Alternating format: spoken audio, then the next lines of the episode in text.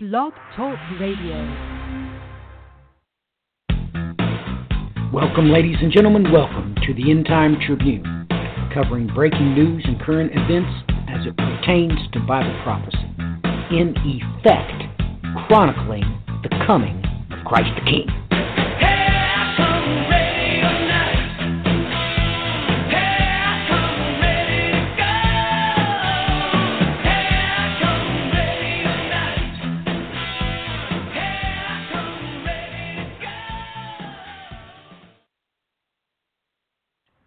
Welcome, ladies and gentlemen. Welcome to the End Time Tribune. It is good to be with you tonight in the maelstrom of news that we have had as of late. Tonight's episode is going to be blockbuster, I would say, to say the least. But welcome to this edition, this March the 29th, 2017. We literally have all kinds of problems across the globe. I'm sure that Clinton is going to talk about some economic situations once again that's looming over the top of our heads. But we have all kinds of consternation everywhere.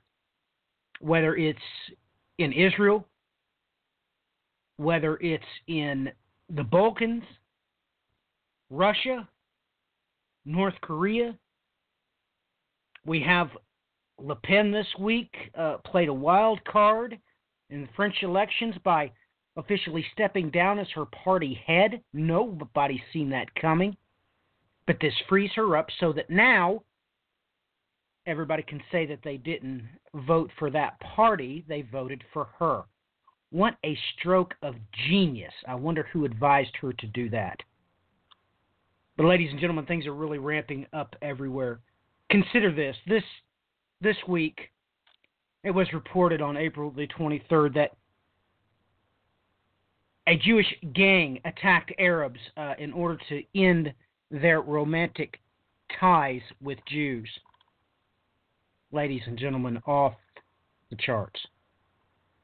Then yesterday, late, we had an article break that there were Jews that were attacked by an Arab mob this time after they were assaulted, they were then arrested by the IDF.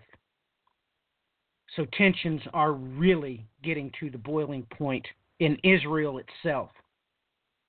Now, consider this, ladies and gentlemen, that we all know that we are waiting for the destruction of Damascus to get this whole quagmire that has filled up the cup of trembling going. The first tremble in that cup, of course, will be the destruction of Damascus. And of course, Israel this week struck a Syrian military base. Outright act of war. Completely unjustified. The things going on in North Korea as of late. Everything is being pushed to the edge. You know, how is it that it comes out in a British newspaper this week, April 25th, that the U.S. is facing an epidemic of deaths of despair? Of course, you get nothing about this very issue in the American mainstream news. Consider this the very same day. Marriage is going out of style in America unless you're rich. Exact quote from the article. By 2014, the U.S. adult population that was married had dropped, and then we're reminded of the me decade. That descent has been from the numbers in 1970. So, ladies and gentlemen, we have much to discuss. There are so many important things that we need to shake out in this episode. We probably won't get to it all, but let's try. So, ladies and gentlemen, get your trays into the upright positions and get your seat belts fastened as soon as possible. We, your host, Clinton Kowatch, Brian Ingram, and Matthew Miller, have properly oiled the saddles. The steeds have brand new shoes of solid iron. Ladies and gentlemen, have you considered what it is that the four riders really are? Why, you're going to pull those pistols and whistle Dixie.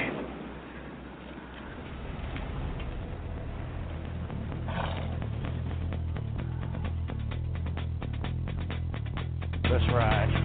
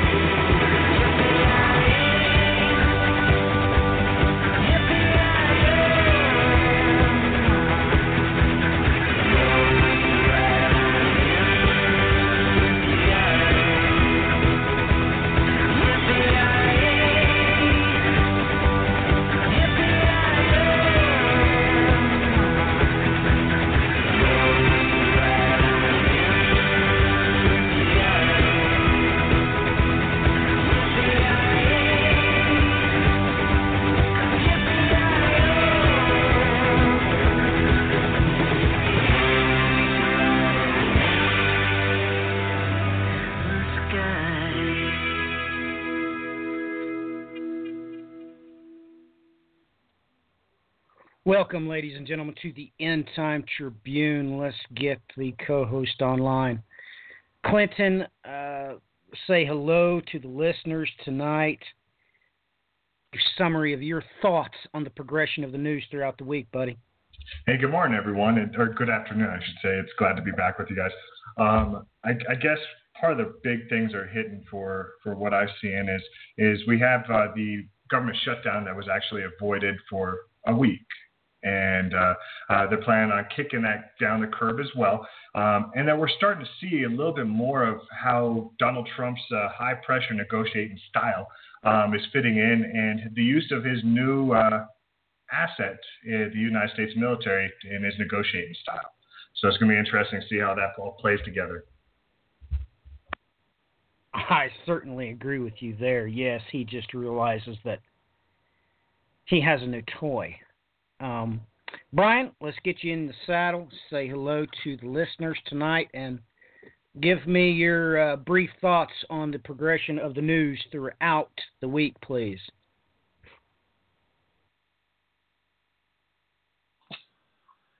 Well, hello, everybody, and welcome.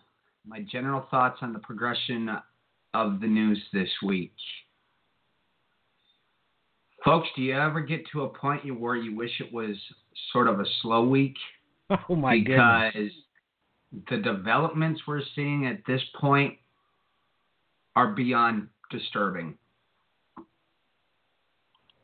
They really are, Brian. Um, you know, the three of us told everybody a few weeks back about things going on in Macedonia. That even crept into the news this week. So it, just a tsunami and just a tsunami, uh, ladies and gentlemen, that's just building kinetic energy as it nears the coast with a crash with reality, it seems like to me. Clinton, why don't you jump on in here and uh, start your news diatribe? Uh, I've certainly got some questions that I'm wanting to ask you when you're done, but uh, I also saw, ladies and gentlemen, that Clinton did a couple of Diligent Watchmen uh, podcasts this week. Uh, I suggest that you uh, consult not only those, uh, but the articles in question that Clinton did bring up this week. Uh, so, Clinton, jump right in here, buddy. Uh, you've got the floor. Yeah, not a problem. Um, you know, from an economic standpoint, we're really starting to see uh, how things are playing out and how money is being used to, uh, I wouldn't necessarily say manipulate countries, but to use countries. And we can see that. And I guess um, before we even get into that, I just want to just you know touch on the, the government shutdown. Um, we have a lot of smoke and mirrors that are going on at this point. Um, they said that basically they were supposed to have an, uh, an agreement on Friday uh, to fund the government, which the government shut down numerous times through history. So it's not a new thing to shut down the government like this. Um, but what they're anticipating doing is just expanding it for another week uh, while they can work on some other issues uh, to make a temporary deal until September which that September timeframe keeps popping up in so many different avenues that we keep looking. So, so definitely pay attention, and as we get close to September, watch and see what, what's developing. But part of what they're going to be working on in the budget that's coming through in September um, is the three main things that they left out of this one that they're working on, which is to fund the uh, the border, to implement a new healthcare system, and um, to basically fund the uh, low income families to help them. Those are the three things that were taken off the table um, during this last negotiation. So we can see that they're basically kicking it down the curb until this fall for some reason. Um, now, when it comes to the use of countries and the use of economics uh, and money to manipulate countries, um, the first example I guess we can say is is with China. Uh, we know that Donald Trump had the president of China in his, you know, I guess our meeting having chocolate cake uh, when we bombed uh, Syria. And part of it was a show to basically say, hey, China, we need your help with North Korea. And in return for you helping us in North Korea, we're going to, you know, give you a great economic deal so you can sell your products to the United States. So in return, China moved 150,000 troops to the border of North Korea. So now, as a response, we have all these ships heading out. China and Russia has their ships that are in the same vicinity, and it looks like we're getting close to going into North Korea. Then Donald Trump comes out after this missile defense system was brought to South Korea under an agreement under President Barack Obama um, to basically, you know, Seoul gives the land for the facility or for the missile defense system, and we provide the equipment. It's basically what the agreement is. Uh, now the agreement is in question to where Donald Trump is saying that South Korea has to come up with $1 billion to pay for this missile defense system. And on top of that, the trade agreements that were made with South Korea all need to be renegotiated because they're not, you know, beneficial to the United States. So now we have South Korea that is basically surrounded with Russia and Chinese ships that has North Korea is freaking out. And we're talking about pulling out the missile defense system that we told them we were going to give them before we escalated it to this point. So now South Korea has no choice but to come up with this. The only thing is they have an election coming up. I believe it's next week. So they don't even have a president because their president's in prison right now. So they have to try to figure out if they're going to spend this billion dollars to keep this missile defense system, which will also make China very, very upset. And uh, South Korea came out saying financially they cannot do so. So, so we have this very hard line negotiating that is happening with the, the Trump administration using the United States military as a, a tool to get what they want. And, and this kind of lays out to you know what's going on with this this tax break that's happening. Um, you know, yes, it's it's uh, focused on a lot of the tax break is on on corporations. Um, they're dropping the corporate tax rate from 35% to 15%. Um, they, you know, said that anyone making below, I believe, is twenty-four thousand dollars will have no taxes, you know, for that first twenty-four thousand, and then, you know, the rest of us in the middle class will be thrown into tax brackets of ten percent, twenty-five percent, or thirty-five percent, but they haven't told us how. Again, that's smoke and mirrors. Um, the big aspect of that tax plan that they're pushing to implement is the ability for corporations that have you know, businesses overseas, currently they are paying taxes to the United States government. Those taxes will be removed. So they will not be paying taxes for businesses they have overseas. Now, the other thing is these corporations or these wealthy individuals that have all this money trapped overseas. And what I mean by trapped is it costs a lot of money for them to pay in taxes to bring that money into the United States. Now, that tax you know, loophole, I guess you could say, is going to be removed. So that way, all of these wealthy corporations, all these wealthy individuals are going to be able to bring all of that money back into the United States. Now, this is basically uh, trickle down economics on steroids. Um, under trickle down economics with uh, Ronald Reagan, the whole concept was you give tax breaks to the rich, they create businesses, they then pay their employees, and wages trickle down from there. Um, unfortunately, what we can see from the data since trickle down economics is that you know, wages have stayed stagnant. Wages never went up, but the money to the top or to the business owners or to the people that are supposed to trickle down never trickled down.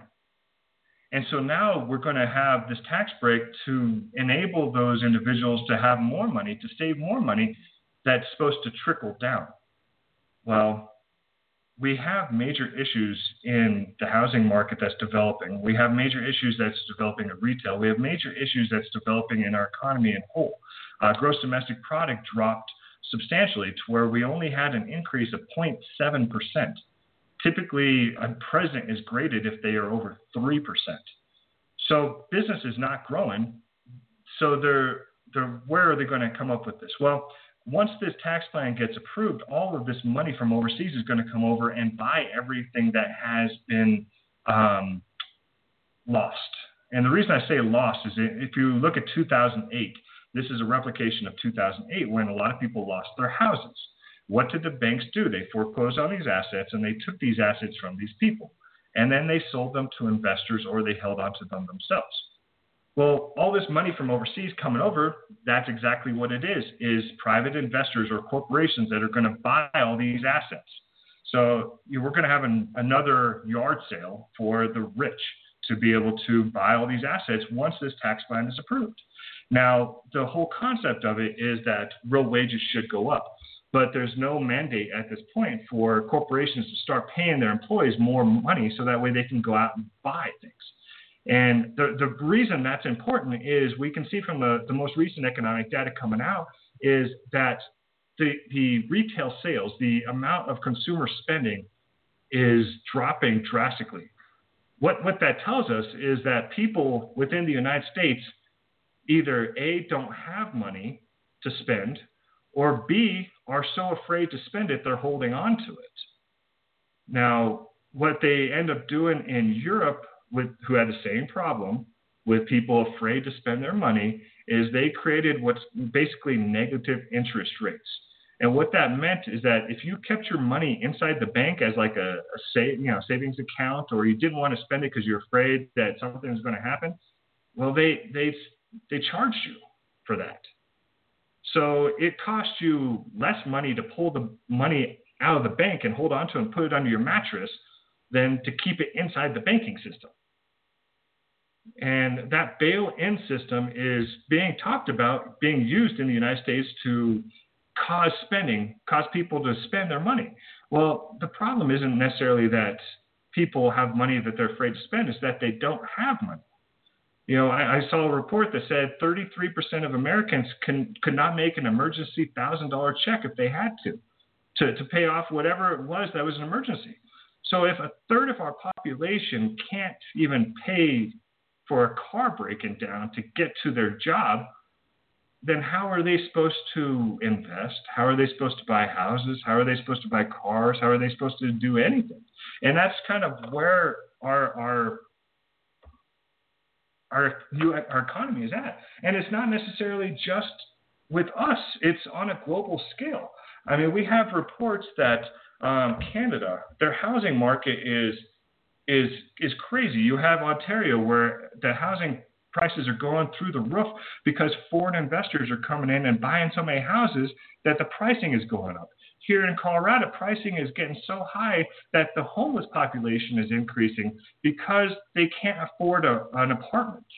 Um, we also have in Canada that uh, their largest non bank mortgage lender is falling apart right in front of our eyes. They just had to take out a $1 billion loan to keep the company afloat. And all their investors are leaving. They, their stock dropped, what was it, something like uh, 65% in one day. I mean, it was a $2 billion loan. It wasn't a $1 billion loan. And this is um, Home Capital Group. That's the name of the company. So, I mean, we, we have major issues, and we also have in the United States, we have a, a company called Ocwen, uh, which is the largest uh, uh, subprime mortgage lender in the United States that has just been, uh, they've been investigated for, you know, committing different uh, issues that the government doesn't like. Well, they, they finally told them they have to restructure their business and to restructure their business, they basically have to recreate their business, which is going to cost them more money than just basically going belly up. So, so they said from a, a business standpoint, there is no way they can restructure their business and stay afloat. There's just no way. Um, and unfortunately, this trend is continuing and expanding.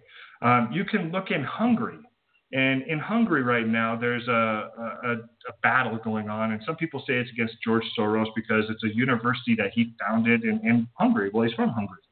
Um, and, and what the president of Hungary has publicly came out and said is he does not like George Soros, so he is doing this because he doesn't like George Soros, but he changed the government's laws so that way the university that was founded cannot function according to the laws they would have to basically completely evaporate and restructure to redo their business according to the government's laws.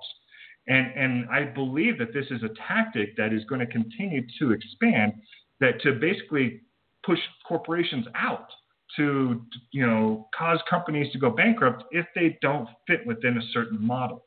And what the model you can see is if they don't make money for well, either certain individuals or certain corporations. Uh, there's been numerous ties that, that people have said, and unfortunately, I don't want to look into it because I don't really want to see this side of it. But there's there's speculation that uh, there's a lot of friendliness from the Trump administration for countries that have hotels from Trump International within those countries, where other countries that do not have hotels are treated differently. Um, if that is true, then the shape of business is changing, and unfortunately, politics is actually playing a large, large role into that. Um, and continuing on with the use of economics to get our way. Um, Trump also came out, you know, not only talking about South Korea, but he came out to Saudi Arabia and told Saudi Arabia that you need to start paying your bill too. So, so we've been providing military backing to Saudi Arabia for a long, long time, and I guess they've never paid their bill. And I guess this is a a constant around the world. And this is basically how the banking system's kind of set up: is you get all these countries in debt then they have to borrow more money to pay off the debt.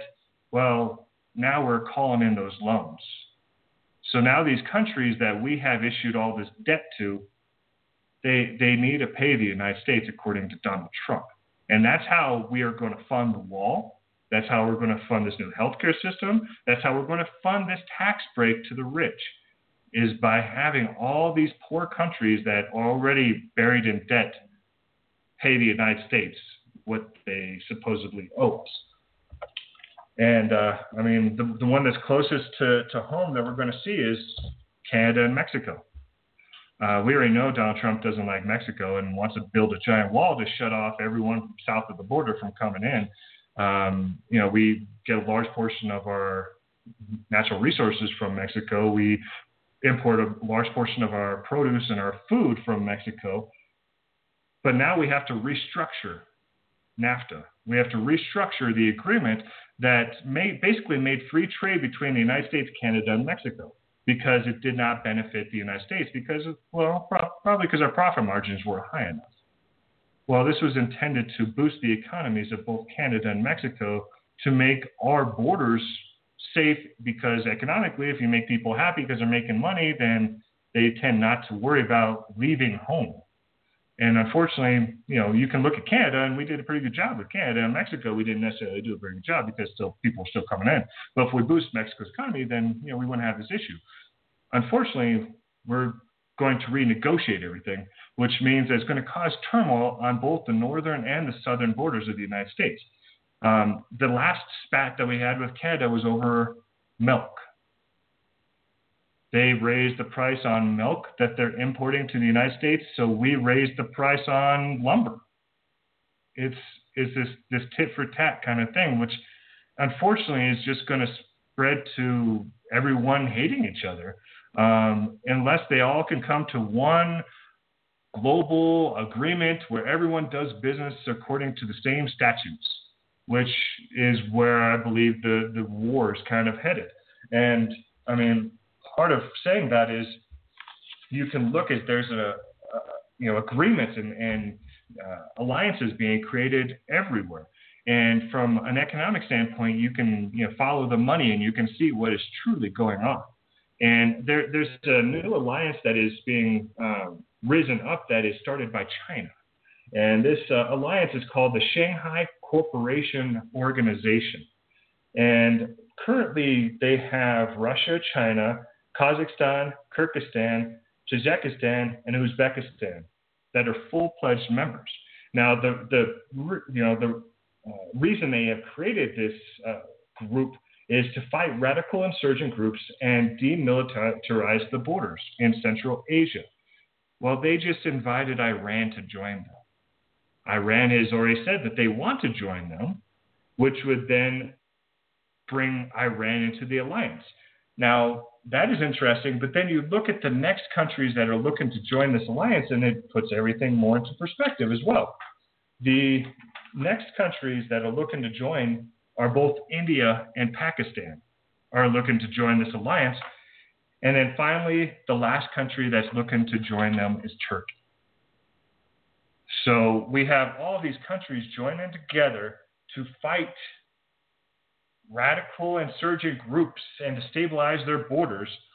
And we know that they're at odds, all of those countries, or the majority of them, with the United States. So we can see this heading to a head. So I hope I got this started for you guys. Well, I would certainly call that an understatement. You certainly got it started. Uh, that's for sure. Clinton, I did want to ask you one question. Uh, there was an article released today that if these Trump tax breaks go through, that it's going to result in hyperinflation. Uh, what is your opinion on that? Is that true? Um, I think you're the one that posted the article. I think I got it from you actually. And I looked over that chart and I didn't, I wasn't able to put two and two together. Uh, can you explain that or your thoughts on it, please? Yeah, unfortunately, the one economic indicator that, that I've been watching for is the influx of currency into the United States market. Um, basically, how the system has been set up is we have been giving loans to all these countries around the world for many, many years. And part of that is to increase debt in those countries as a control mechanism, but part of it is to outship our inflation. Um, the United States banking system basically, for every dollar, or if I would say this, for every $10 that you put in the bank, they only have to keep $1 of that. And then they loan out the other $9, but it shows as an asset. So basically, for every $10 that you put in the bank, they create nine new dollars. And this is called fractional reserve banking. And, and, basically, that's how they expand the money supply just within the banking system. Well, this has been going on for many, many years, and 2008 was a major issue of that, and it has not been fixed. Well, they've been exporting all the inflation overseas, which is why these other countries you can see that they're destabilizing. Well, now with this new tax plan, all of that money that is trapped overseas, that is kept overseas to keep inflation at bay, will flood into the United States which will mean the price of every asset, once this money hits, will go through the roof because everyone's going to be buying it. Well, not everyone, all the rich people that have uh, money overseas will be buying this, these assets, which will then cause all these assets to go skyrocket, which is the definition of hyperinflation when there's too much money out there and the price of goods goes too high to where basically people can't afford to to purchase them. Well, I, I'm I'm sorry to be the bearer of bad news, but Clinton, I swore that's what you just said happened to the housing market in Canada. Now, is this what you're describing? These people will they're going to come here with the American money that they've had overseas. They're going to bring that back here, and these foreign investors will buy everything up, making everything inflate. I mean, correct me if I'm wrong, but is that what you were describing that's happened in the Canadian housing market? Is, is that the same thing? What you're talking about? It's it's kind of the same thing. In the Canadian housing market, is definitely foreign investors. Um, in the United States market, you, foreign investors already have the ability to come over and buy stuff. This is for American companies or American individuals the ability to bring their money from overseas into the United States. So right now they see it as an unfair playing field because say China can come over and buy you know the Seattle Mariners stadium, uh, which they did, um, and then have that asset where these companies you know have all this money overseas that would have wanted to buy that stadium would not be able to do so because this money was trapped over there. And this new tax system will allow these American companies and American individuals to bring their money over to buy everything. Okay, so now you're making sense. So right now, the people that bought this the stadium, that wasn't an individual. You're saying that was like a business or a corporation or the country of China itself.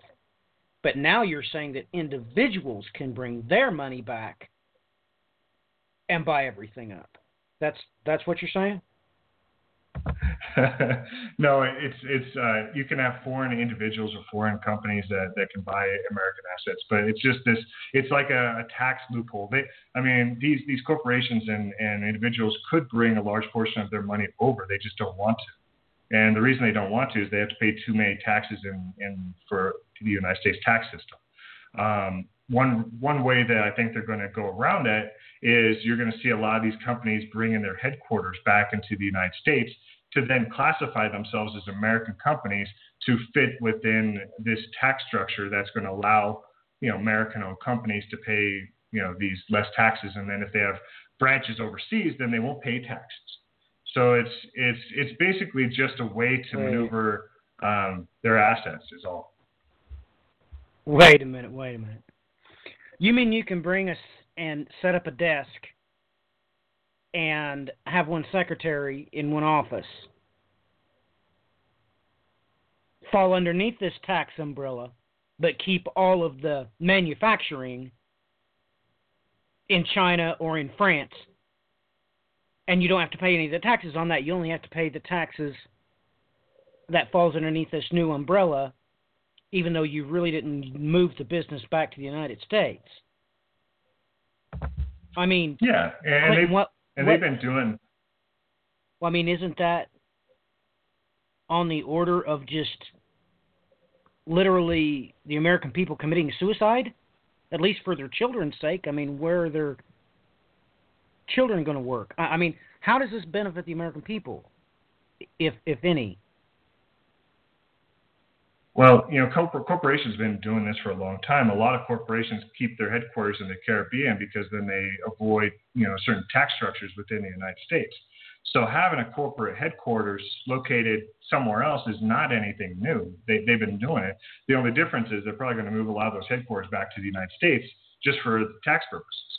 Now, to help the American public, that's why when they and I actually watched a press conference, they asked how you know someone making sixty thousand dollars, how will this help them? And they basically said, oh, it's going to be a major tax break. Well, how? It it doesn't really explain how the general public's going to benefit from this. It's it's all catered to corporations and people that have um, money that they don't have the ability to maneuver. They want to.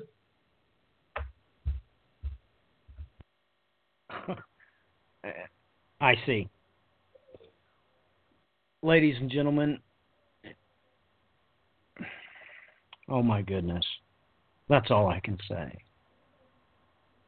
Uh, All I can say is is that when are the peoples of the world going to figure out that their governments are not working in their behalf? Not even a little bit. Not even remotely. Let's consider this. This came out on April the 24th. There is a. Well, let let me read the uh, headline to the or, uh, the article. This is from Forward.com. Adelson cuts off cash to Trump over chaos, and Jerusalem embassy flip flop. This is how the article starts out. Casino mogul and Republican mega donor Sheldon Adelson is angry at chaos in the Trump White House. Did everybody catch that? He's a casino mogul? Oh my goodness, ladies and gentlemen. Surely you all know who runs the casinos. I mean, that's like common knowledge. This is what's upsetting to me. This I'm not sure what label to give this individual. What did they call Al Capone? Uh, it doesn't matter. I don't remember. Um, because he talked about this embassy flip flop. I hope that everybody is aware that, you know, as soon as this was released,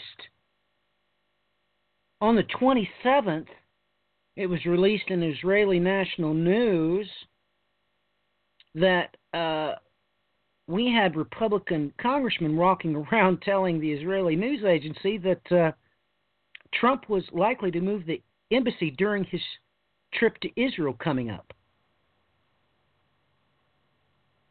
Now, look, it was so grossly obvious why he had done it, it wasn't even funny. So I kept my news uh, locked on to anything concerning this embassy move to Jerusalem. Now, one of the articles that I found out, uh, and this is from Yeshiva World, of course, they reported on this. And it blew me away because the Israeli justice minister uh, just had a meeting and the Moscow Jews said they would absolutely love it if the embassy was moved to Jerusalem. Now, ladies and gentlemen, why on earth?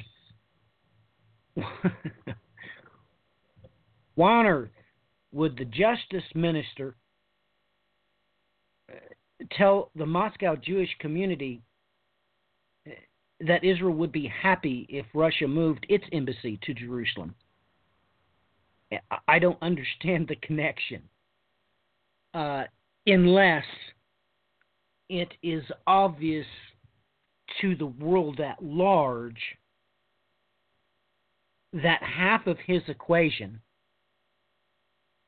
as far as his donors are concerned, are either casino moguls or Russians. I mean, that's just what the news looks like to me, especially in the order, like I said, the order that this information came out. And yet I saw nobody put two and two together. Nobody was even mad about it. Nobody was even upset that this was obvious who is pulling the POTUS's strings. And you know, ladies and gentlemen, let's not blame POTUS for any of this. I mean, tell me what would happen if we would have a third party special investigation into, oh, I don't know. Let's just try all of them. If we had a third party, external, special prosecutor appointed to both the House and the Congress to investigate absolutely every one of them. I wonder how many would be left standing. I mean, it's common knowledge they all take bribes from special interest groups. That, that's that's common knowledge, but the I guess the American people don't care. They don't care. And I really can't, for the life of me, understand why. And it just amazes me that everybody thinks that this is still a left versus right. Or that's absolutely true. We have those on the left and we have those on the right, and then we have the people in the middle And we're not talking about the United States. Oh, for the love of God, we're talking about Venezuela. They're in the same exact situation. The people of France. You've got the criminals on the right, the criminals on the left. That's who you get to choose between. And all the people's in the middle. They're in the middle. Great Britain, Germany, don't matter. And that upsets me. That really does upset me. And I think it should upset everybody else as well. But Brian, let's get you into the saddle and uh, get your perspective on things this week and list of news you'd like to cover before we take a break. You will, of course, once again take the reins after the break, but we got 15 minutes before the break, so you're going to be able to get in here before we get to then because just what Clinton's brought up so far is just, ladies and gentlemen, I don't think I should be of want to remind you all that the Lord Jesus Christ, the Son of the Lord your God, warned you that night was coming when no good deed could be done. I mean, how far away can that be when the darkness will fall? Brian, what's your take on the news this week? Jump in the saddle here. Take the reins. My take on the news this week is rather complex because that's exactly what we have going on as we speak. Now, was brought up earlier that uh, one of the uh, major flashpoints earlier in the week was a strike in uh, Syria near Damascus from Israeli forces. Well, the unfortunate thing is here, folks, within the last uh, few hours, we had another strike that was just the same thing. Turkey this week has literally began to uh, flex its muscles by every stretch of the imagination. We've had multiple strikes against the uh, Kurds throughout varied places into Syria. Once again, a warning of sovereignty came out there. American forces are backing the Kurdish uh, people on the ground. They have special forces groups that are surrounding them. There has been a wedge set up for some time. America's remained quiet on this. Making matters worse, there were also airstrikes launched into Iraq against the Kurds that are busy with uh, the retaking of Mosul along with the Iranian Shiite forces. This gets even more complicated as we look at it through a magnifying glass. Because not only on top of this, Erdogan is calling for the United States to align with them to basically topple the Assad regime and completely eradicate all terror elements out of Syria. Now, I wish I could stop there, but you can't. Warnings began to come out over the last week that on the current course of collision with the retaking of Mosul and the war in Syria on top of it, well, it becomes sort of a manifold progression here. But one of the big things to keep an eye out for here is they're starting to wonder if this is going to break up Iraq and bring an end to the geographical borders according to our maps and essentially remove Iraq from the equation. Now, when we have two major forces that are basically being used prominently in the taking of Mosul, that being the Shiite, that being the Kurds, but on top of this, we had the Al Quds force commander come in last week and blatantly warn the Kurds, you had best knock off your move for statehood. Folks, that move's already been pretty much solidified. As a matter of fact, if you go back and look at your history throughout these varied, um, well, varied, there's been just nonstop chaos in Iraq, Iran, etc. Nonetheless, Kurdistan had already gained an allotment at that point in time. Them gaining control of this place right now is pretty much, there's not really any stopping this. But this is causing all kinds of ramifications across the board. This is obviously causing a massive Sunni explosion, Shiite at the same time. The relations back and forth between all these nations just in those borders alone is enough to start really rattling your cage. And folks, if you want to understand the heart of conflicts, you need to understand the globe. You need to pull up these maps. You need to look at these pushes back and forth. Because, for instance, if we look at Turkey, well, what's to its southern border? Okay. Look to Syria. Let's look to the west. Let's look to the north. Let's go into the Balkans. Let's just keep doing the same thing over and over to the point where you're going to start understanding that we are suddenly seeing alliances formed. We are seeing crossroads reemerging that were no different by any stretch of the imagination as to what led to the explosion of the events that rolled forward up to World War I to cause all of this pandemonium and chaos to erupt as it did. And there's no way to illustrate how in depth this goes in the matter of a little blurb. Folks, let me give you an indication here of what happened with Turkey. Starting in 1830, the French had seized control of Algeria and North Africa at about the same time the British began building a power base in Arabia and the Persian Gulf. In 1853, Russia, attempted by what appeared to be easy pickings, invaded the Ottoman provinces south of the Danube. The Ottoman presence in Europe might have come to an end then, if not for the Crimean War, in which Britain and France intervened to stop the Russians. Folks, that was a while back.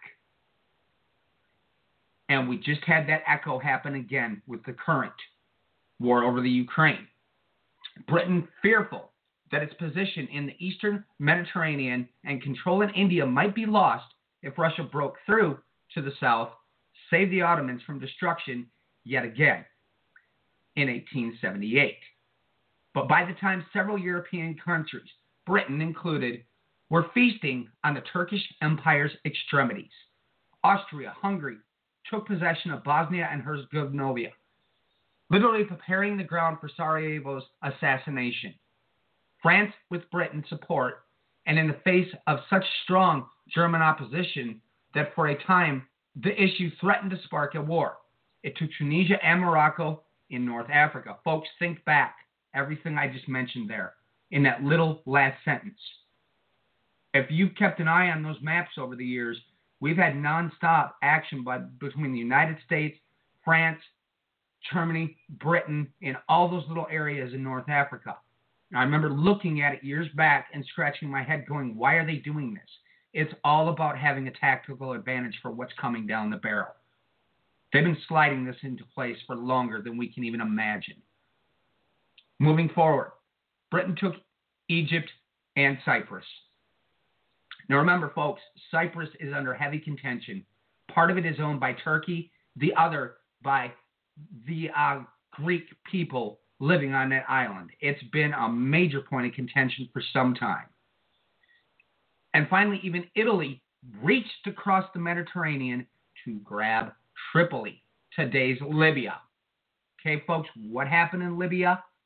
Remember that whole string of northern uh, countries in Africa during the Arab Spring where who did what? Well, I, I hate to be the bearer of bad news, folks, but America came through and set up a puppet leader in every single portion of those places. Okay. Now grab Tripoli, today's Libya, along with islands in the Aegean and Mediterranean. Germany, meanwhile, having arrived too late to share in this plunder, focused on building ties with the Turks. It began work on a Berlin to Baghdad railway. And Kaiser Wilhelm II paid a state visit to Constantinople and Jerusalem. In 1908, the year when Austria Hungary formally annexed Bosnia and Herzegovina, a group of would be reformers called the Young Turks, their leader, an army officer named Enver Pasha, was only 27 years old. He seized control of the government in Constantinople, everybody that is modern Istanbul, and introduced a constitution. What just happened in this last week, everybody? I'm sorry. You need to realize this. Erdogan has just seized power. And how did he do so? What did he do? He introduced a constitution. In 1912, the First Balkan War drove the Turks almost entirely out of the Balkans. This and the failure, failure of the Constantinople regime to deliver the reforms expected of it or to stop the disintegration of the empire gravely damaged the prestige of the ruling faction, which was replaced by nationalist extremists, once again led by Enver. Some of it was regained the following year. However, when the Second Balkan War led to Turkey's recovery of the city of Adrianople on the European mainland, the Sultan was at least as ridiculous a figure as the sorriest of his predecessors. He had been deemed a safe choice for the throne after boasting that he had not read a newspaper in more than 30 years. That reminds me of somebody else's commander in chief. no one even pretended that he mattered. In January of 1914, Enver Pasha left the army to become Minister of War, and in July, he took his empire into a secret defensive alliance with Germany. Now, let us stop here in this last four minutes and let's discuss the relations between Germany and France, Britain, and even the United States for that matter. Right now, Germany is highly concerned because no matter how this election plays out, it does not matter which one of these leaders get in. There's going to be major repercussions and ramifications due to what has happened because of these very parties gaining footholds within their versions of Congress, etc. That no matter what happens here, this is causing tension with Germany. Now, we've had released here within the last 24 hours. Well, Brexit has been formalized, folks. Germany's Merkel said flat out don't even consider, don't even think about getting any kind of EU support whatsoever. You guys are off on your own. Uh oh. France, Britain, they all seem to be aligned pretty into a pattern that's a little bit too disturbing here at this point. But you make matters worse on top of it because who else were in these alliances? Okay, in World War One, you had Russia was aligned with France. And what have we seen taking place here during this election cycle, which we've seen taking place through a multitude of election cycles? We have re emerging alliances with Russia and all the ancient players going back to at least World War I, all of a sudden seem to be making these very same alliances. The United States has really been stirring the pot in this entire equation. Folks, if you realize that by the end of World War II, America stepped into the position that Britain had taken previous to that to make matters worse. Now, if everybody recalls a little while back, there was a basically uh, Angela Merkel from Germany had gotten together with Donald Trump. And if you watched what happened during that press conference, he literally did nothing but insult her and slap her in the face. It was to the point of it was really disgusting and there was no way of escaping it. And she knew it. And when she came back to Germany, she said flat out, This is trouble. So we're seeing all these little blocks being laid, being put back into an exact, precise order that they were previously, making matters worse. What has happened here in the Balkans over this last week is enough to spin your head in 50 different directions. Because we got Montenegro has come to the table on their NATO vote. This has ticked Russia off, which of course it would. Because of what? I just explained all of this. The people in Montenegro are not happy either. Their protesters took to the streets. Clinton brought up Hungary earlier. Folks, they've got a dictator running that place. Everybody in Hungary is very worried. Now, the common idea here is we need to point our fingers at the Serbs for being the cause of World War One, but that's not really true because it was Austria-Hungary by every stretch of the imagination. The assassination was nothing more than a scapegoat for Austria-Hungary to come in and just start absolute pandemonium.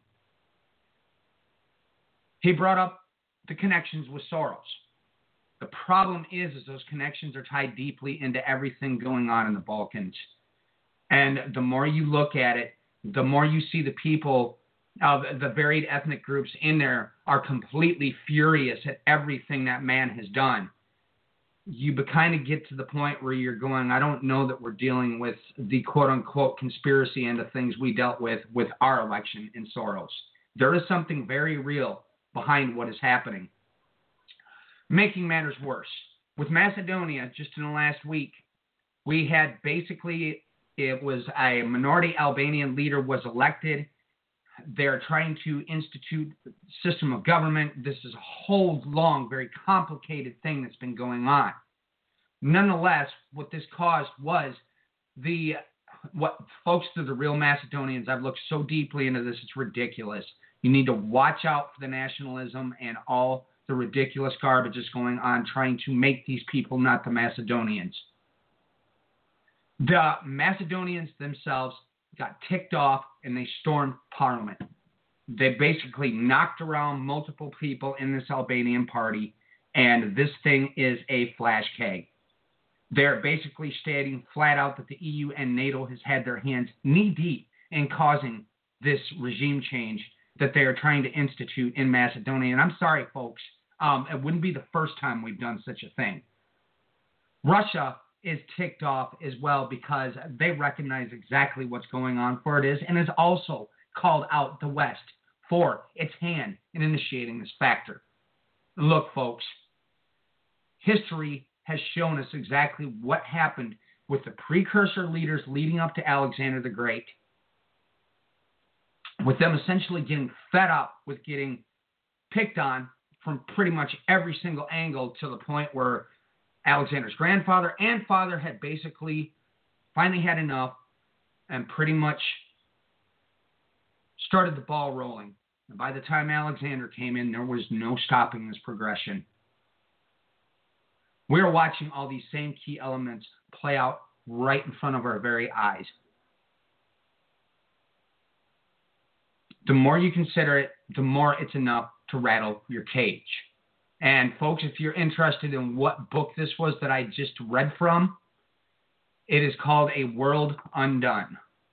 And it details everything to such an extent it's utterly ridiculous. It's written, I believe it's by G.J. Meyer. I can barely see the uh, print here from my uh, program on my computer. But he goes into such explicit detail, just explaining the up leading events, which, which are so absolutely crucial for understanding everything that we're seeing as we speak. So that puts me at the three minute mark over the break. Let's uh, get that break rolling. Amen, Bry. But I think uh, if everybody would think back, especially what you said about Tripoli and what that was exactly nowadays, let's let's take a stroll down memory lane. That's should be quite memorable for everybody. You know, it was in March 2011 that we shot 112 Tomahawk cruise missiles into Libya. Ladies and gentlemen, as far as instigation, I'm sure you caught what Brian said, what happened in the past with, well, I'm sure I don't have to remind everybody that we just struck Syria with 59 Tomahawk cruise missiles. By the way, just as a little tidbit, uh, the submarine that was sent to North Korea, that was a USS Michigan. That's not an attack sub, ladies and gentlemen. That's a boomer. That boomer just recently got converted back in 2007, time that Comet Encke got its tail blown off, by the way. You might want to look into that, but she's been converted, so now she has four forward firing torpedo tubes. But boy, she carries a whole lot more armament now in her boomers. She's got 154 BGM 109 Tomahawks. They're staging 22 groups of seven. Now, ladies and gentlemen, you'll take note that the BGM 109, it most certainly was originally designed to be nuclear tipped. That's why the subnomenclature for the W 80 thermonuclear weapon is A, That's the BGM 109A. Now, the 109B is an anti ship missile. D is to attack land targets, and so on and so on and so forth. Please look these things up. The next time we launch Tomahawk cruise missiles at somebody, oh, whoever's on the short end of that stick, they just might get a bigger bang than what they were expecting. We'll be right back after this 10 minute and 1 second break. You're listening to the End Time Tribune. The Revelation, chapter 8. And when he had opened the seventh seal, there was silence in heaven about the space of half an hour. And I saw the seven angels which stood before God, and to them were given seven trumpets. And another angel came and stood at the altar, having a golden censer, and there was given unto him much incense, that he should offer it with the prayers of all saints upon the golden altar which was before the throne.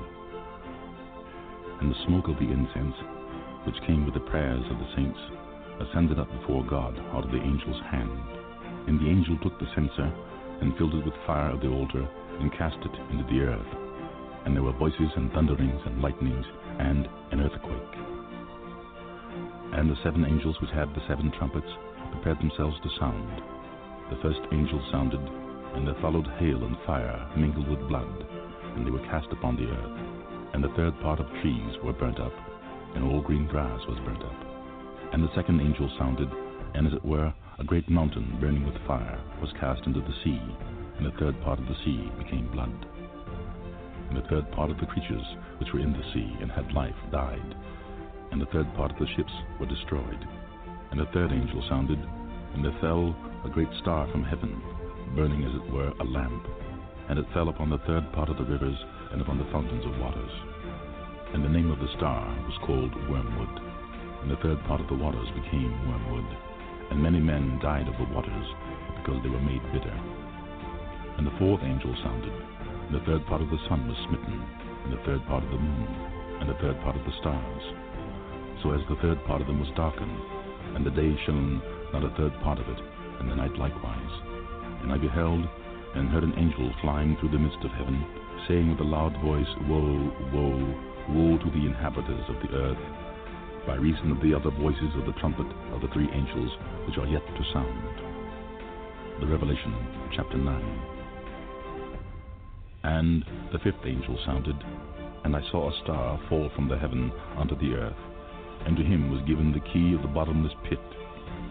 And he opened the bottomless pit and there arose a smoke out of the pit, as the smoke of a great furnace, and the sun and the air were darkened by reason of the smoke of the pit. And there came out of the smoke locusts upon the earth, and unto them was given power, as the scorpions of the earth have power. And it was commanded them that they should not hurt the grass of the earth, neither any green thing, neither any tree, but only those men which have not the seal of God on their foreheads. And to them it was given that they should not kill them, but that they should be tormented five months. And their torment was as the torment of a scorpion when he striketh a man. And in those days shall men seek death and shall not find it, and shall desire to die, and death shall flee from them. And the shapes of the locusts were like unto horses prepared unto battle, and on their heads were as it were crowns like gold, and their faces were as the faces of men, they had hair as the hair of women, and their teeth were as the teeth of lions. And they had breastplates, as it were breastplates of iron, and the sound of their wings was as the sound of chariots of many horses running to battle. And they had tails like unto scorpions, and there were stings in their tails, and their power was to hurt men five months. And they had a king over them, which is the angel of the bottomless pit, whose name in the Hebrew tongue is Abaddon, but in the Greek tongue hath his name Apollyon one woe is past, and behold, there come two woes more hereafter. And the sixth angel sounded, and I heard a voice from the four horns of the golden altar which is before God, saying to the sixth angel which had the trumpet, Loose the four angels which are bounded in the great river Euphrates. And the four angels were loosed, which were prepared an hour and a day and a month and a year, for to slay the third part of men. And the number of the army of the horsemen were two hundred thousand thousand, and I heard the number of them. And thus I saw the horses in the vision, and them that sat on them, having breastplates of fire, and of jacinth and brimstone. And the heads of the horses were as the heads of lions, and out of their mouths issued fire and smoke and brimstone. By these three were the third part of men killed, by the fire, and by the smoke, and by the brimstone, which issued out of their mouths. For their power is in their mouth and in their tails. For their tails were like unto serpents, and had heads, and with them they do hurt. And the rest of the men which were not killed by these plagues, yet repented not of the works of their hands, that they should not worship devils and idols of gold, and silver, and brass, and stone, and wood, which neither can see, nor hear, nor walk. Neither repented they of their murders, nor of their sorceries, nor of their fornications, nor of their thefts. The Revelation, chapter 10. And I saw another mighty angel come down from heaven, clothed with a cloud, and a rainbow was upon his head, and his face was as it were the sun, and his feet as pillars of fire. And he had in his hand a little book opened, and he set his right foot upon the sea, and his left foot upon the earth, and cried with a loud voice, as when a lion roareth. And when he had cried, seven thunders uttered their voices. And when the seven thunders had uttered their voices, I was about to write, and I heard a voice from heaven saying unto me, Seal up those things which the seven thunders uttered, and write them not. And the angel which I saw stand upon the sea and upon the earth lifted up his hand to heaven, and sware by him that liveth for ever and ever, who created heaven, and the things that therein are, and the earth, and the things that therein are, and the sea and the things which are therein, that there should be time no longer. But in the days of the voice of the seventh angel, when he shall begin to sound, the mystery of God should be finished, as he hath declared to his servants the prophets. And the voice which I heard from heaven spake unto me again, and said, Go and take the little book which is open in the hand of the angel which standeth upon the sea and upon the earth. And I went unto the angel and said unto him, Give me the little book. And he said unto me, Take it and eat it up, and it shall make thy belly bitter, but it shall be in thy mouth sweet as honey. And I took the little book out of the angel's hand, and ate it up, and it was in my mouth sweet as honey. And as soon as I had eaten it, my belly was bitter. And he said unto me, Thou must prophesy again before many peoples and nations and tongues and kings. The Revelation, chapter 11. And there was given unto me a reed like unto a rod. And the angel stood, saying, Rise and measure the temple of God, and the altar, and them that worship therein. But the court which is without the temple leave out, and measure it not, for it is given unto the Gentiles. And the holy city shall tread under foot forty and two months. And I will give power unto my two witnesses, and they shall prophesy a thousand two hundred and threescore days, clothed in sackcloth. These are the two olive trees, and the two candlesticks standing before the God of the earth. And if any man will hurt them, fire proceedeth out of their mouth, and devoureth their enemies. And if any man will hurt them, he must in this manner be killed. These have power to shut heaven, that it rain not in the days of their prophecy, and have power over waters to turn them to blood, and to smite the earth with all plagues, as often as they will. And when they shall have finished their testimony, the beast that ascendeth out of the bottomless pit shall make war against them, and shall overcome them, and kill them. And their dead bodies shall lie in the street of the great city, which spiritually is called Sodom and Egypt, where also our Lord was crucified. And they of the people and kindreds and tongues and nations shall see their dead bodies three days and a half, and shall not suffer their dead bodies to be put in graves. And they that dwell upon the earth shall rejoice over them, and make merry, and shall send gifts one to another. Because these two prophets tormented them that dwelt on the earth. And after three days and a half, the Spirit of life from God entered into them, and they stood upon their feet, and great fear fell upon them which saw them. And they heard a great voice from heaven, saying unto them, Come up hither. And they ascended up to heaven in a cloud, and their enemies beheld them. And the same hour was there a great earthquake, and the tenth part of the city fell, and in the earthquake were slain of men seven thousand. And the remnant were affrighted, and gave glory to the God of heaven. The second woe is past, and behold, the third woe cometh quickly. And the seventh angel sounded, and there were great voices in heaven, saying, The kingdoms of this world are become the kingdoms of our Lord and of his Christ, and he shall reign for ever and ever. And the four and twenty elders which sat before God on their seats fell upon their faces and worshipped God, saying, We give thee thanks, O Lord God Almighty, which art and wast and art to come, because thou hast taken to thee thy great power and hast reigned. And the nations were angry, and thy wrath is come, and the time of the dead, that they should be judged, and that thou shouldest give reward unto thy servants the prophets and to the saints, and them that fear thy name, small and great, and shouldest destroy them which destroy the earth. And the temple of God was opened in heaven, and there was seen in his temple the ark of his testament. And there were lightnings and voices and thunderings and an earthquake and great hail.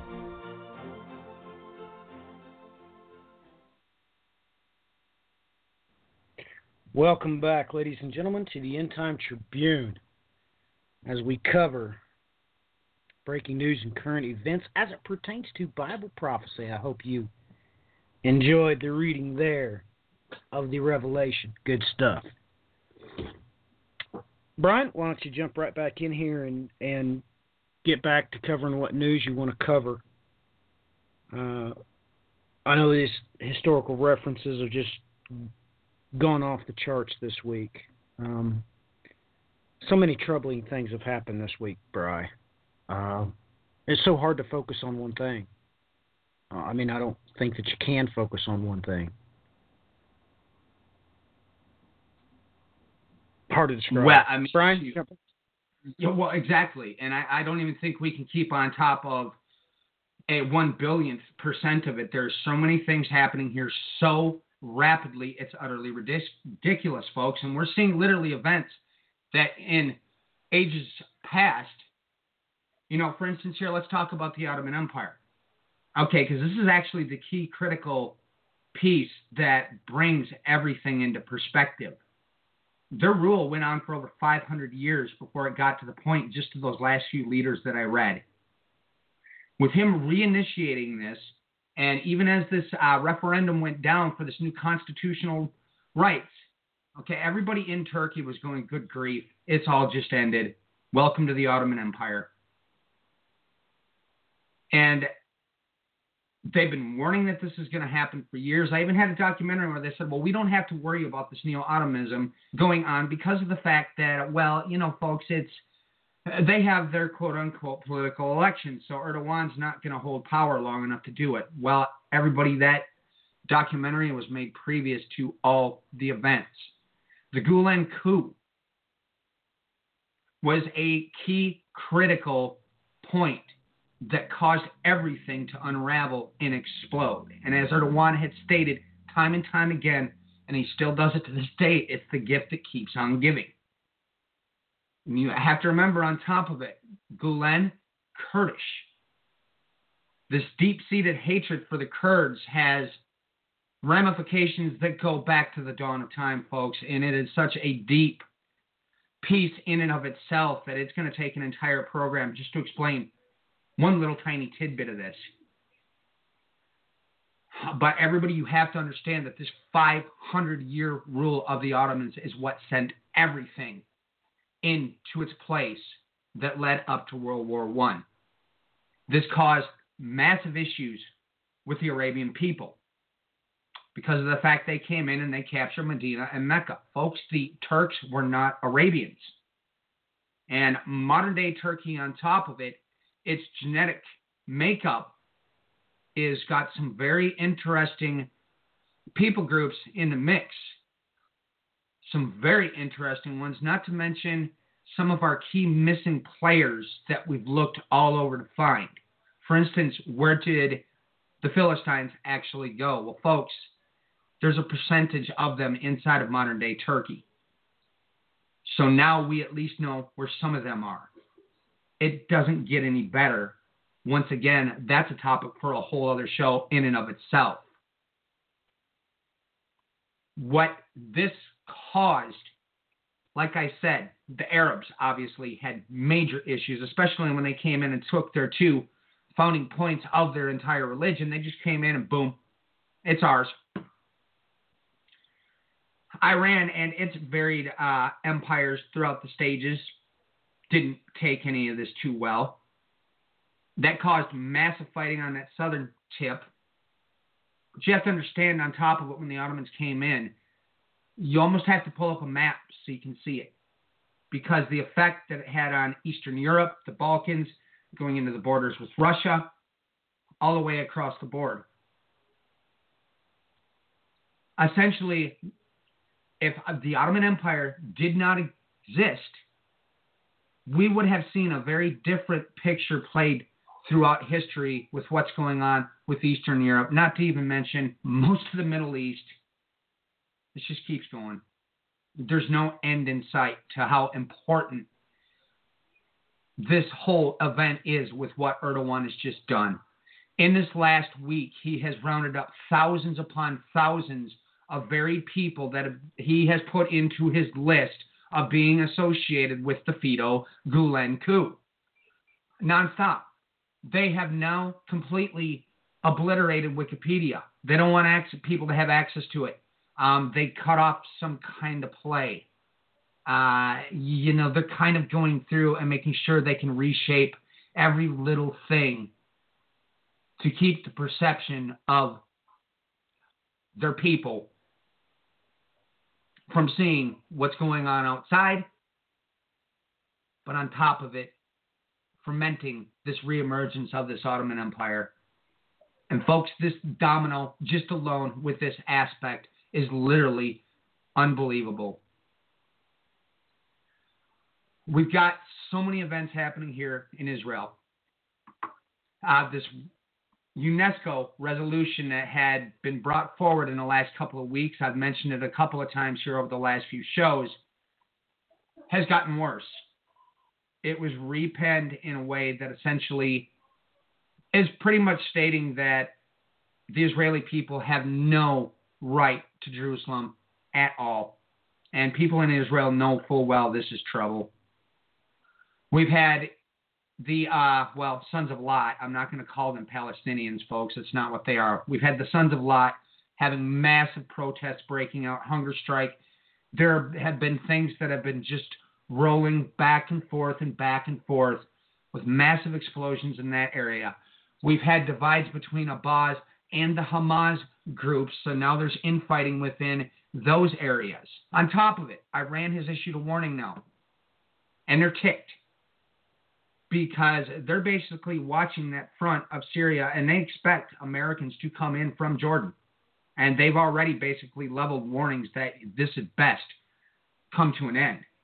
And folks, do not deceive yourselves and think that we already don't have troops on the ground. There's on a continual basis photos, photos coming out from reliable news sources in other parts of the world that are right there on the ground that are showing we have major amounts of troops that are stationed all throughout Syria. We have them inside of Iraq.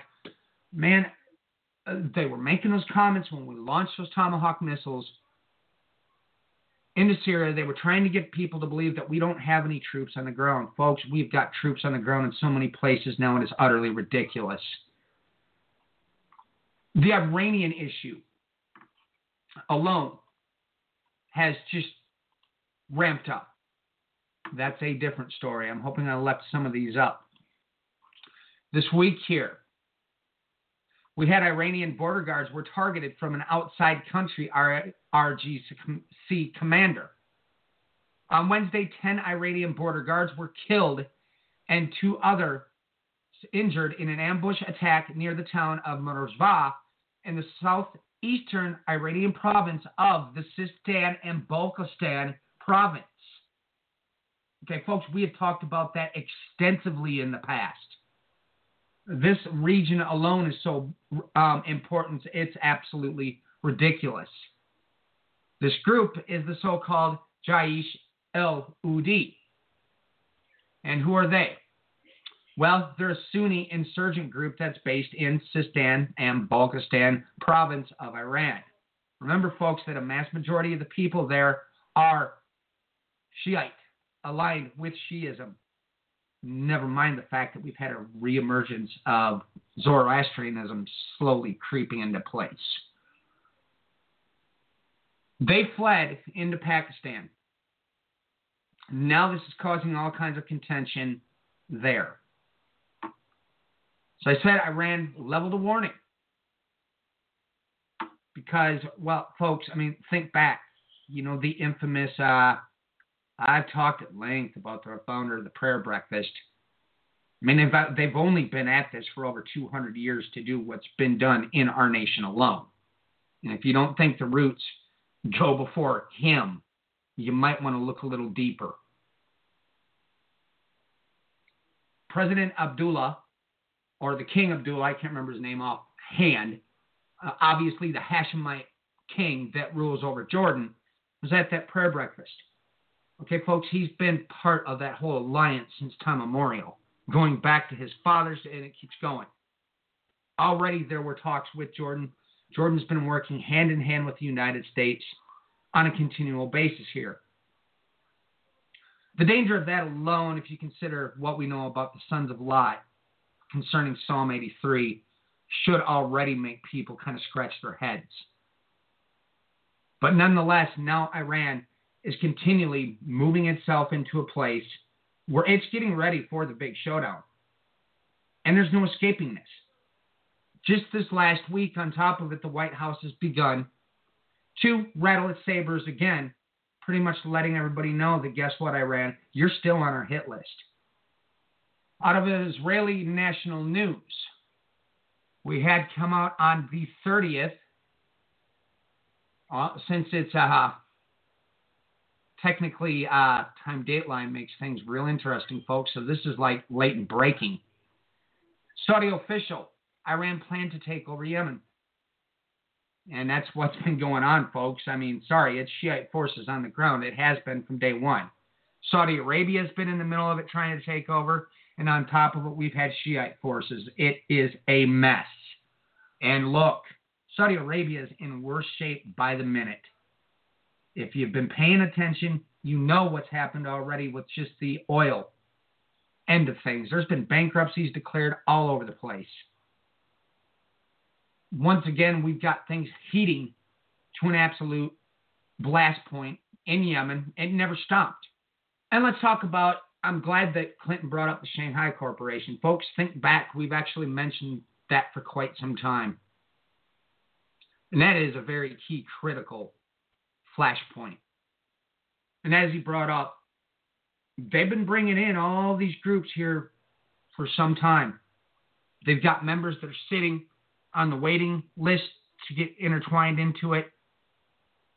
That entity alone well, folks, let us not forget the kings of the East. You might want to like type that into your search engine and pull up a map. It's rather astonishing.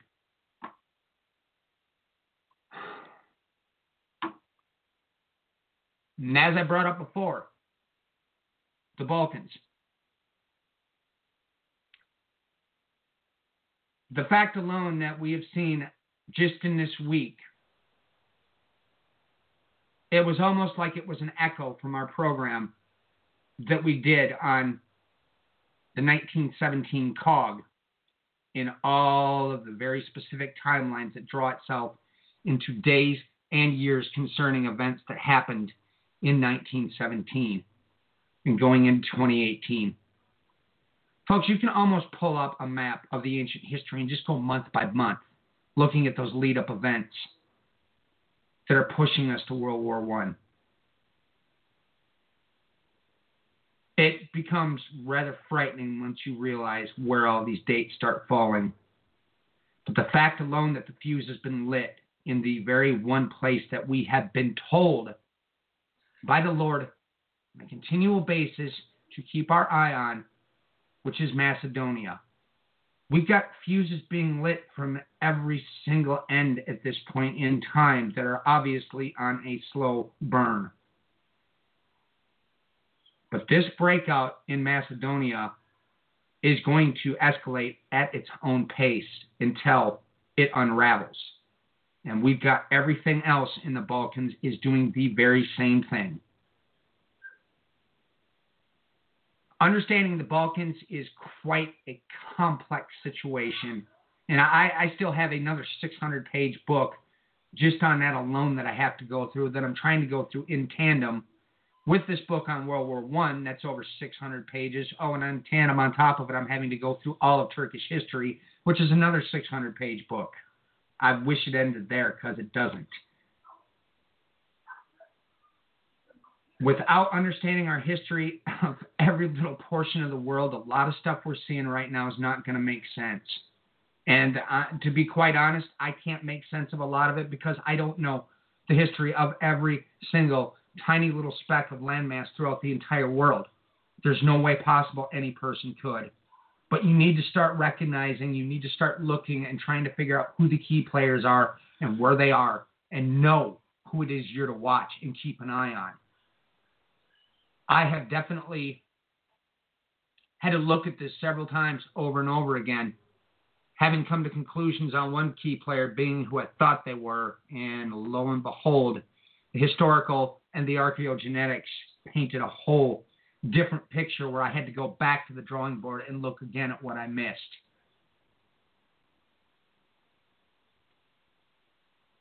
And I'm going to leave it off there, and I guess we can go back and forth here because I just, there's too much. I don't know which directions to go in here anymore. I'm hoping I covered at least the key points, but I don't know if that's absolute, uh, absolutely possible at this point. Just too much. Well, Clinton, uh, let let me shoot a question toward Clinton. we know that the economic situation was a major instigator uh, for the world wars, beyond any shadow of a doubt.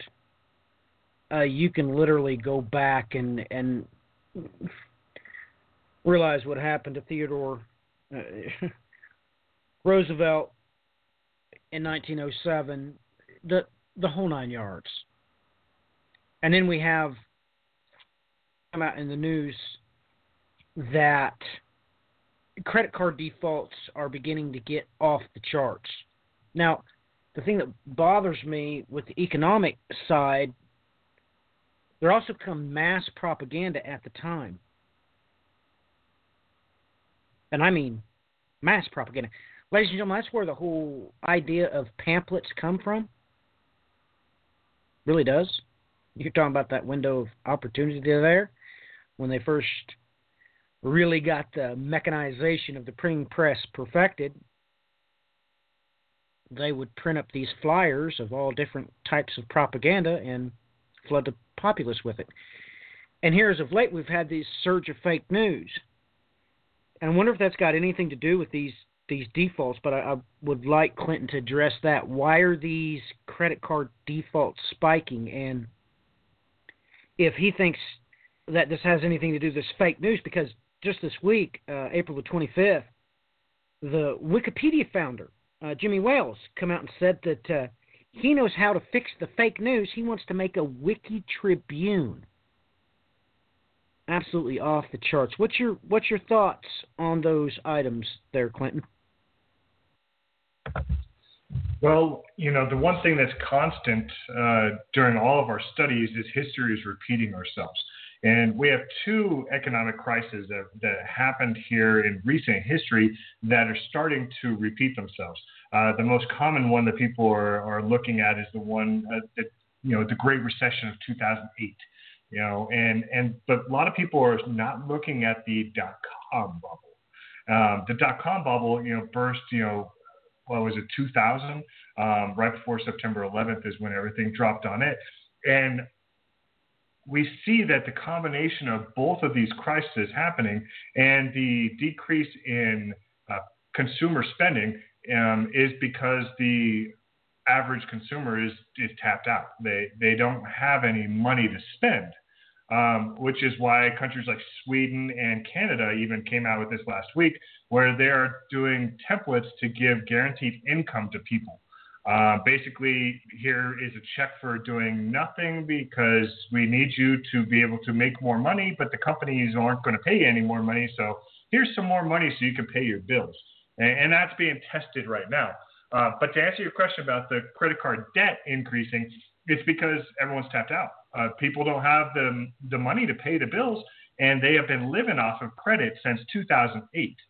So now that the credit cards are dried up and banks aren't lending any more money, they're they don't have any more money to spend.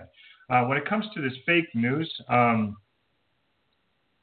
it, it, kind of reminds me of uh, the book 1984, unfortunately, where there's uh, a truth department where they rewrite history depending on the administration that is in power. And that is exactly kind of the direction that things are headed, um, where everything is being rewritten uh, to benefit whoever is in power, either economic terms. Some people point at the unemployment rate, uh, saying there's no way it's at 4.5%, that it should be closer to 20%. Um, but the way that they calculate it is how they manipulate that data. Um, the same as with history or what's happening throughout the news organizations right now is ultimately it, it will have to come to a standardized system to where there's a way to monitor you know the news agencies to see if they fit within the, the, the certain doctrine that whoever is in power wants to present. And this wiki you know tribune or whatever else is, is just going to be one facet of that. Um, and ultimately there'll be a lot of uh, infighting between the different news you know organizations to determine who is going to, you know what who's going to say what the truth is and what is not the truth. And and that's why it's going to get so difficult to understand what is going on in the world is because no one's really going to know what the truth is because well it's all kind of manipulated depending on how they want to maneuver within the system. Um, now going back to talking about stuff that was in you know the uh, dot com bubble, for instance, uh, we have from the, the most recent uh, report that showed the gross domestic product of the United States, um, it basically showed that there was an increase in, in business investment um, and was a decrease in consumer spending, but there was a lot of increase in consumers uh, in in business investment. And basically, what that means is a lot of companies are holding on to their cash instead of paying their employees.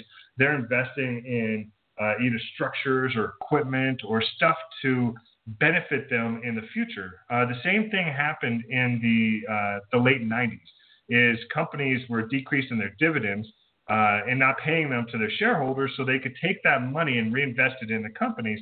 And you know, my my theory was that uh, th- that extra money is what caused those companies to increase the profit, which then increased their stock price. And and we can see that corporations are doing the same exact thing right now.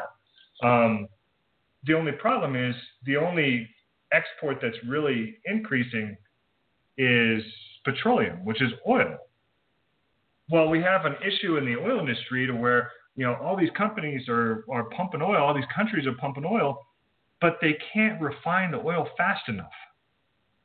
So they, they can put it in a barrel, but they can't make it to where it's going to go through your car. Um, and so, you know, gas prices are going to go up. Uh, oil prices, you know, for changing your oil are going to go up. All those kind of things are going to be affected because, well, they can't refine the oil fast enough.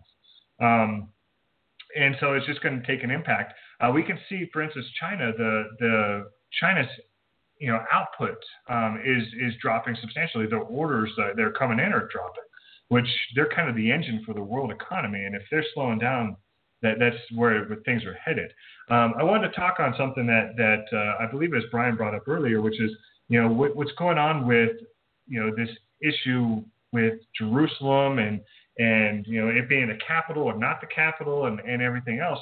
Well, it, it kind of is stemming onto a, a bigger problem. Um, you know, when I was raised, uh, I, I, was told, you know, you don't talk about religion and politics together. They, that you keep them separate.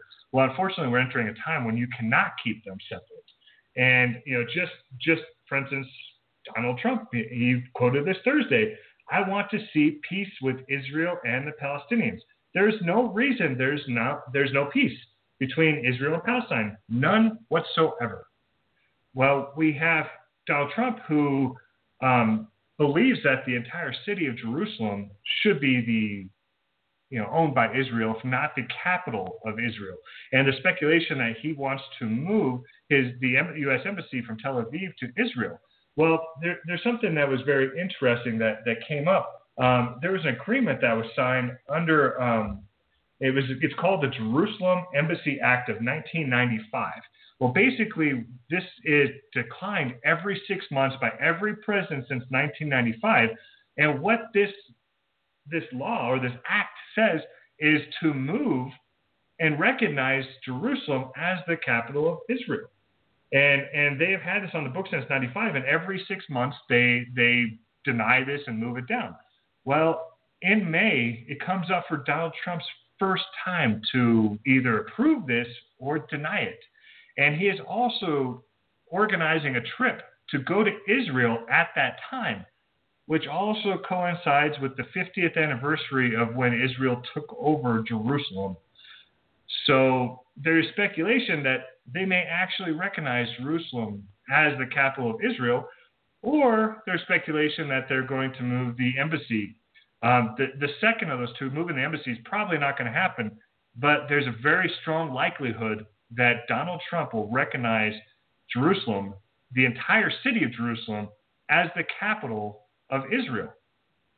Now, we recently have Russia and China both came out said that they approved half of the city to be part of Israel and half of the city to be part of Palestine, this two state solution. So we know that is the, the line that's being drawn. That is the ultimate agreement that will be created. And what's happening in North Korea, that is an easy target to make a show of force. And we know what's going to happen in Damascus, and we know that what's going to happen in Iran.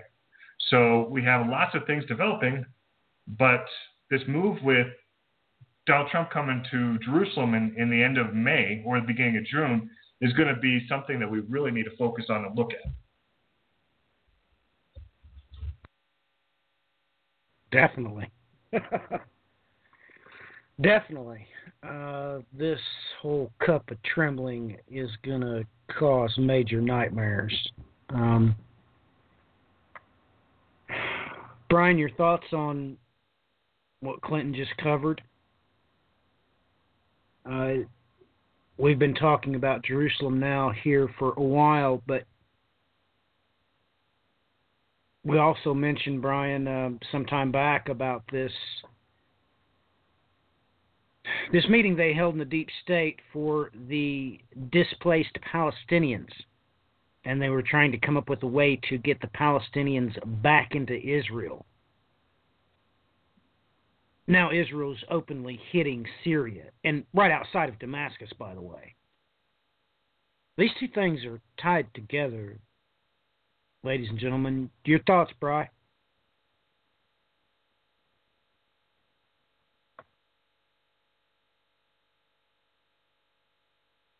Well, that's, that's just it. No matter which direction we look in concerning all of this, it's just absolutely unraveling. I mean, these two strikes now within the last week alone, and I mean, the first one, what it basically boiled down to is there was intel that a, a Iranian jet had showed up in the airport that was basically struck, or right near the airport that was struck, and they were bringing in weapons to basically hand over to their Shiite forces up there in Syria. And of course, the intel gets through. What are you going to do in a circumstance like that? They reacted. I haven't even had time to look at what happened today. I would not be surprised in the slightest that it was nothing that would be any different than that. You know, and this um these two state solutions, this reorganizing of trying to get a some sort of treaty in place. You know, there was even a really interesting article out there that, in light of what the Bible said, should have caught everybody off guard because they essentially put that the basically peace is just on the horizon, making it with the Arabs and anybody else around the area you know, on top of it, we had this very strange circumstance that took place with Russia declaring Jerusalem to be the capital of Israel. And as has been brought up before, we've had this move of the embassy, and this just sort of keeps going. But, folks, I need to draw your attention to something very quickly because this has been so distorted and twisted all throughout the years that it literally gets to the point that it gets bothersome in many circles because obviously, you know, we've got the atypical eschatology teachings that have been stating that we're going to have this whole um, infamous seven-year peace treaty. It's going to be broke at the half point, and then, you know, the temple's got to be rebuilt, and all these other, you know, ideas that they've just built upon over the years. Folks, I'm telling you right now, the very moment that you start hearing them say that we've got all of a sudden we have this solution that's going to bring this about. And it's going to make everything good, just like they've been portraying in the media. Just like I said with that article. Consider what it says and really look once again. First Thessalonians 5, verse 3, while they are saying peace and safety. Let me repeat that. While they are saying peace and safety, then destruction will come upon them suddenly, like labor pains upon a woman with child, and they will not escape. Now, folks,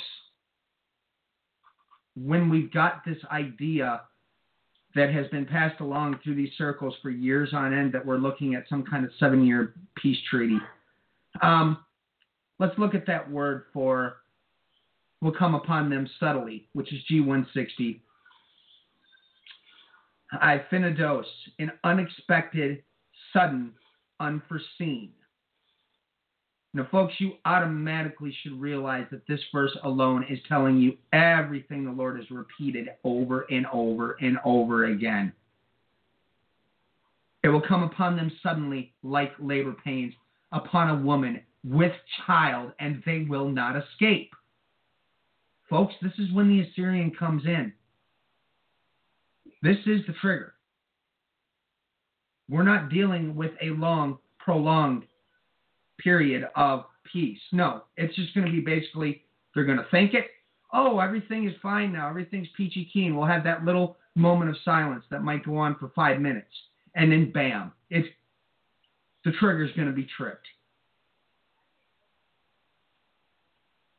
That really entails when you think about those end of things that they're trying to do concerning that portion. But do not forget what UNESCO has been doing on a continual basis as they come against Israel. We've had people in France instigating, we've had Germany, we've had many European nations. This time around, when we got this UNESCO resolution that's coming in, this is being perpetrated by many of the Arab nations.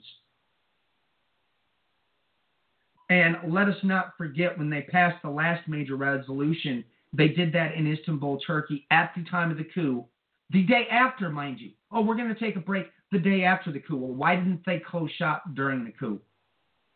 But the problem is, just like the news story said, they made that UNESCO decision in secret, behind closed doors. What did they do that day after the coup? They turned off the cameras. They made the decision behind closed doors locked everybody out. And of all places, again, Istanbul. Now, I haven't looked, but I would not be shocked if this next resolution with UNESCO is also showing up there. The amount of UN resolutions that are being pushed through concerning Israel are causing all sorts of contention with multiple regions.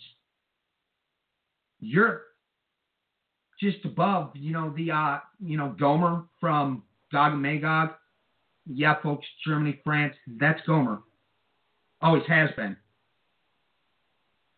They've been causing all sorts of trouble in these different resolutions. It just keeps going. That moment that you see them say these words, whichever way they decide to translate it, the moment they tell you we've got peace, we've got safety, folks, you better gird up your loins and hold on to your seats. I hope I covered enough. Uh, I think that's all I wanted to say for now. Yeah, ladies and gentlemen, it seems like everything is working together to drive us to this point that we've been at so many times before. You know, it, it makes me think um, this morning I got up to a pretty interesting email asking me about the particulars of the scroll, the Biblion in Greece.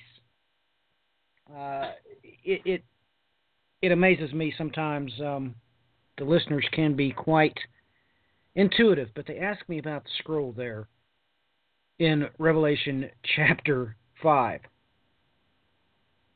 They asked me if that was the proper translation. They had checked, I guess, all the translations that they could get their hands on.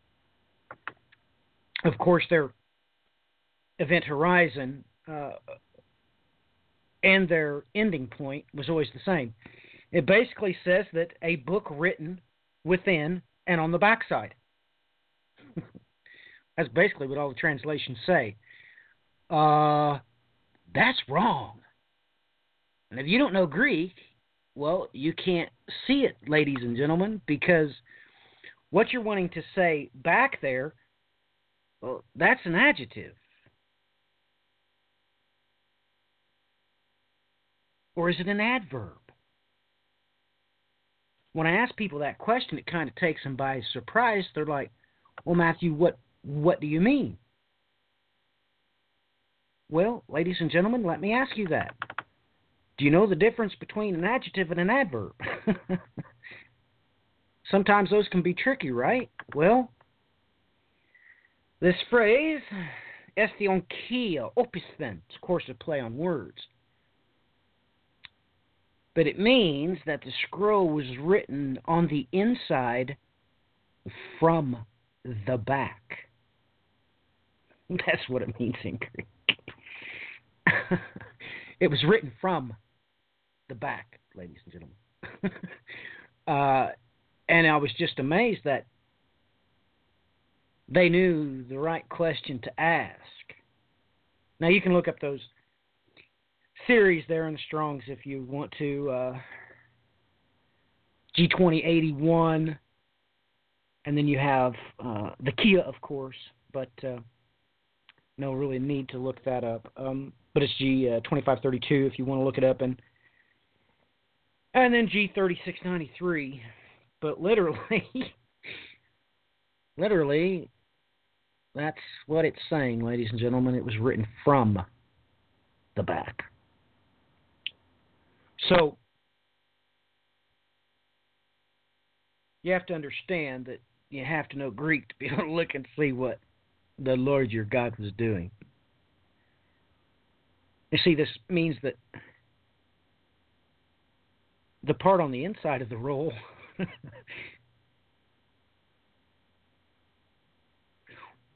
not what you expect, is it? Because you're expecting that if you have a scroll rolled on two sides, you're going to take the front page, put it one place, right? no, that's not what he said. He said when he unrolled it, it had been written from the back, so he was looking at the second page. Did you know that? You couldn't see it? Oh, I see it coming. That that's that's for sure. Uh, but it just looks like this is the culmination of everything that we have happening here in the news.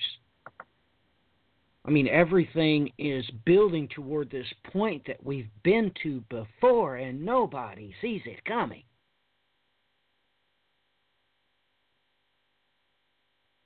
I mean, I just read an article here the past week. I think it had been published in January. I want to check some numbers.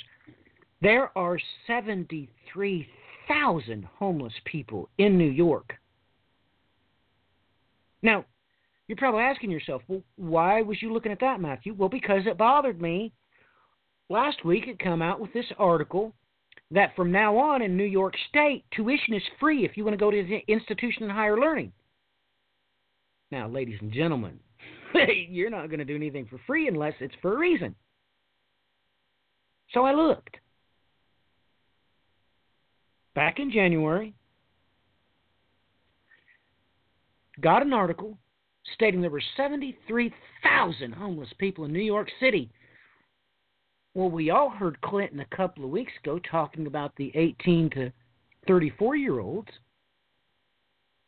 So I looked a little deeper, and guess what? They've passed a new law. You see, they've given this group a place to go now. Now, now this group of homeless people in New York City that as at least 18 to 34, they can, of course, qualify for assistance, federal assistance, you know, and go to school and at least have a new start. That gives them hope. We, we, we would all agree with that. These kids are on the street, hey, now the tuition is free, so now my financial aid would cover my entire school bill. Now I can have a place to sleep and, and have some hope in the future. There's only one problem, ladies and gentlemen. Somebody slipped another law underneath the rug to you because now, in order to apply for financial aid to an institution of higher learning, you must first register for the draft. That's right. The rich kids that don't need financial aid, they don't have to register for the draft. Only the ones that qualify for financial aid. Nobody sees this coming. Nobody sees it coming.